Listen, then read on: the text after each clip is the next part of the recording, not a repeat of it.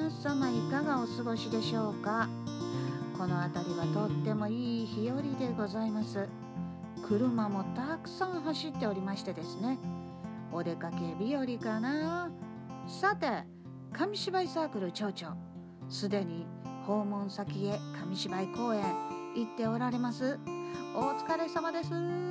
そしてですね1月10日宝塚市中央図書館2階お昼2時半から紙芝居をやっております。